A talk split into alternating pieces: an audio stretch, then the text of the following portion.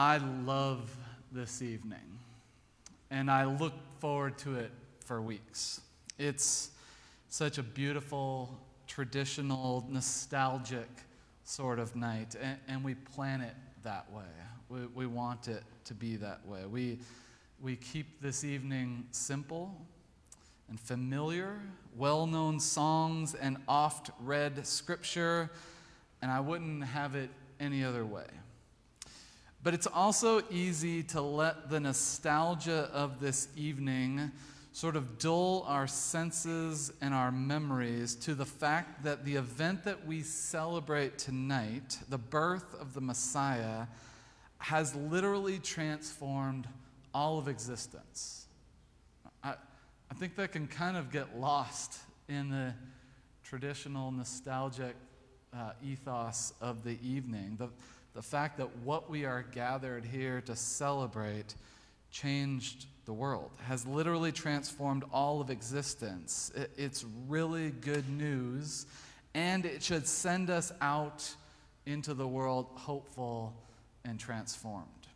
Yes, this is a lovely evening. Yes, it's great to be together and sing fun songs. Yes, it will be so beautiful as we sing in the candlelight in just a few short minutes. But I think it would be a shame if we left this room tonight and went right back into our Christmas routine unscathed and unchanged by the wonder and good news of the Christmas story. Because this story changes everything. This story changes everything.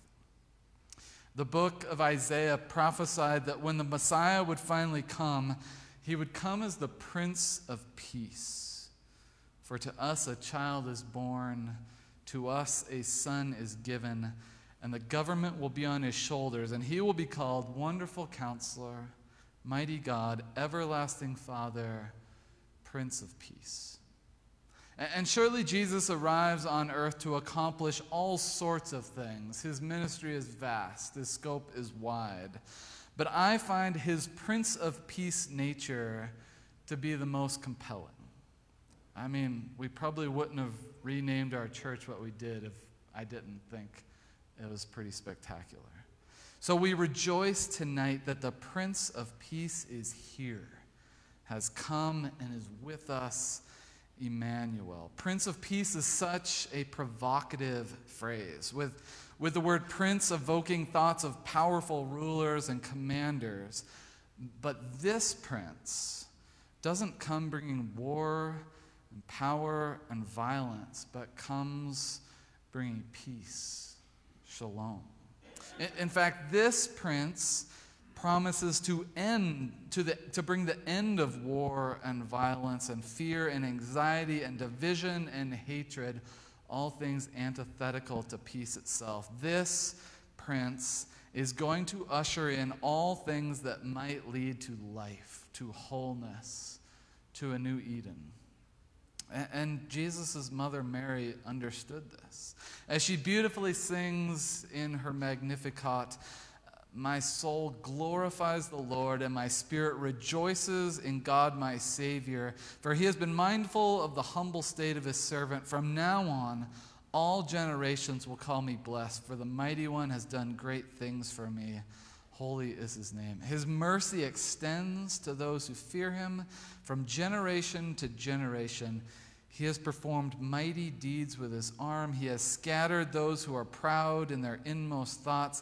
He has brought down rulers from their thrones, but has lifted up the humble. He has filled the hungry with good things, but has sent the rich away empty. He has helped his servant Israel, remembering to be merciful to Abraham and his descendants forever, just as he promised our ancestors. What a what a beautiful, powerful prediction of the coming ministry of the now arrived Prince of Peace. Mary's vision and her words will be the very things that Jesus spends his entire earthly life committed to. She, she knew what she was talking about. The things that she prophesies are the very things that Jesus does. He spends his entire life offering and ushering in a peace that is so good, so radical, so profound, so life altering that it could only be described as a peace that passes understanding. It's too, it's too good to even understand.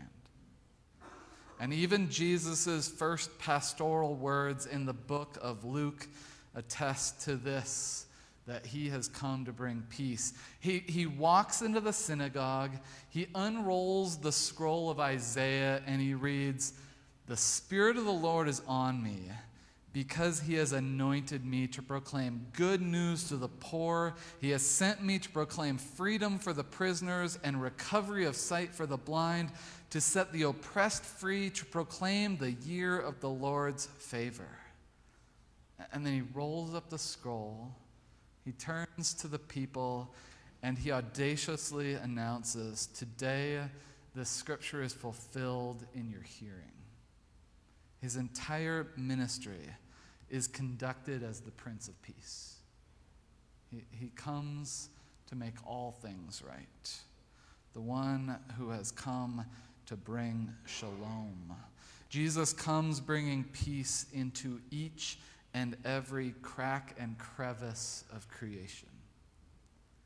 Into places of power, he leads with humility.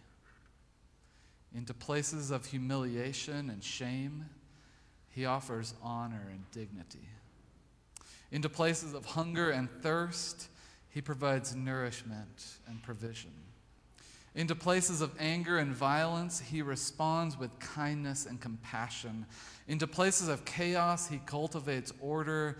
Into places of strife and division, he promotes unity and love. Jesus is the Prince of Peace and he arrives on this earth as a lifelong agent of God's shalom.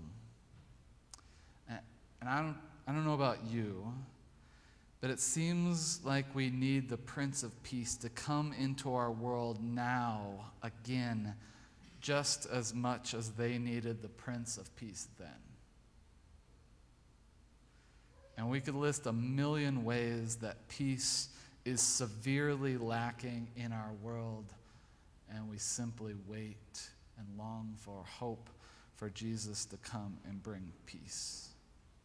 So, Jesus, we thank you for coming into our world, then and now, as the Prince of Peace.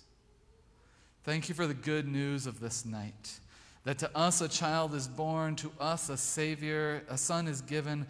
Wonderful Counselor, Mighty God, Everlasting Father, Prince of Peace. Thank you for the hope that you bring, for loving us and caring for us, for being radically and intentionally present with us in all that we encounter. Thank you for endlessly and tirelessly working for the wholeness the peace, the shalom of our world. And now, give us the courage to be people of peace in our world in this year to come because the world desperately needs more peace. Amen.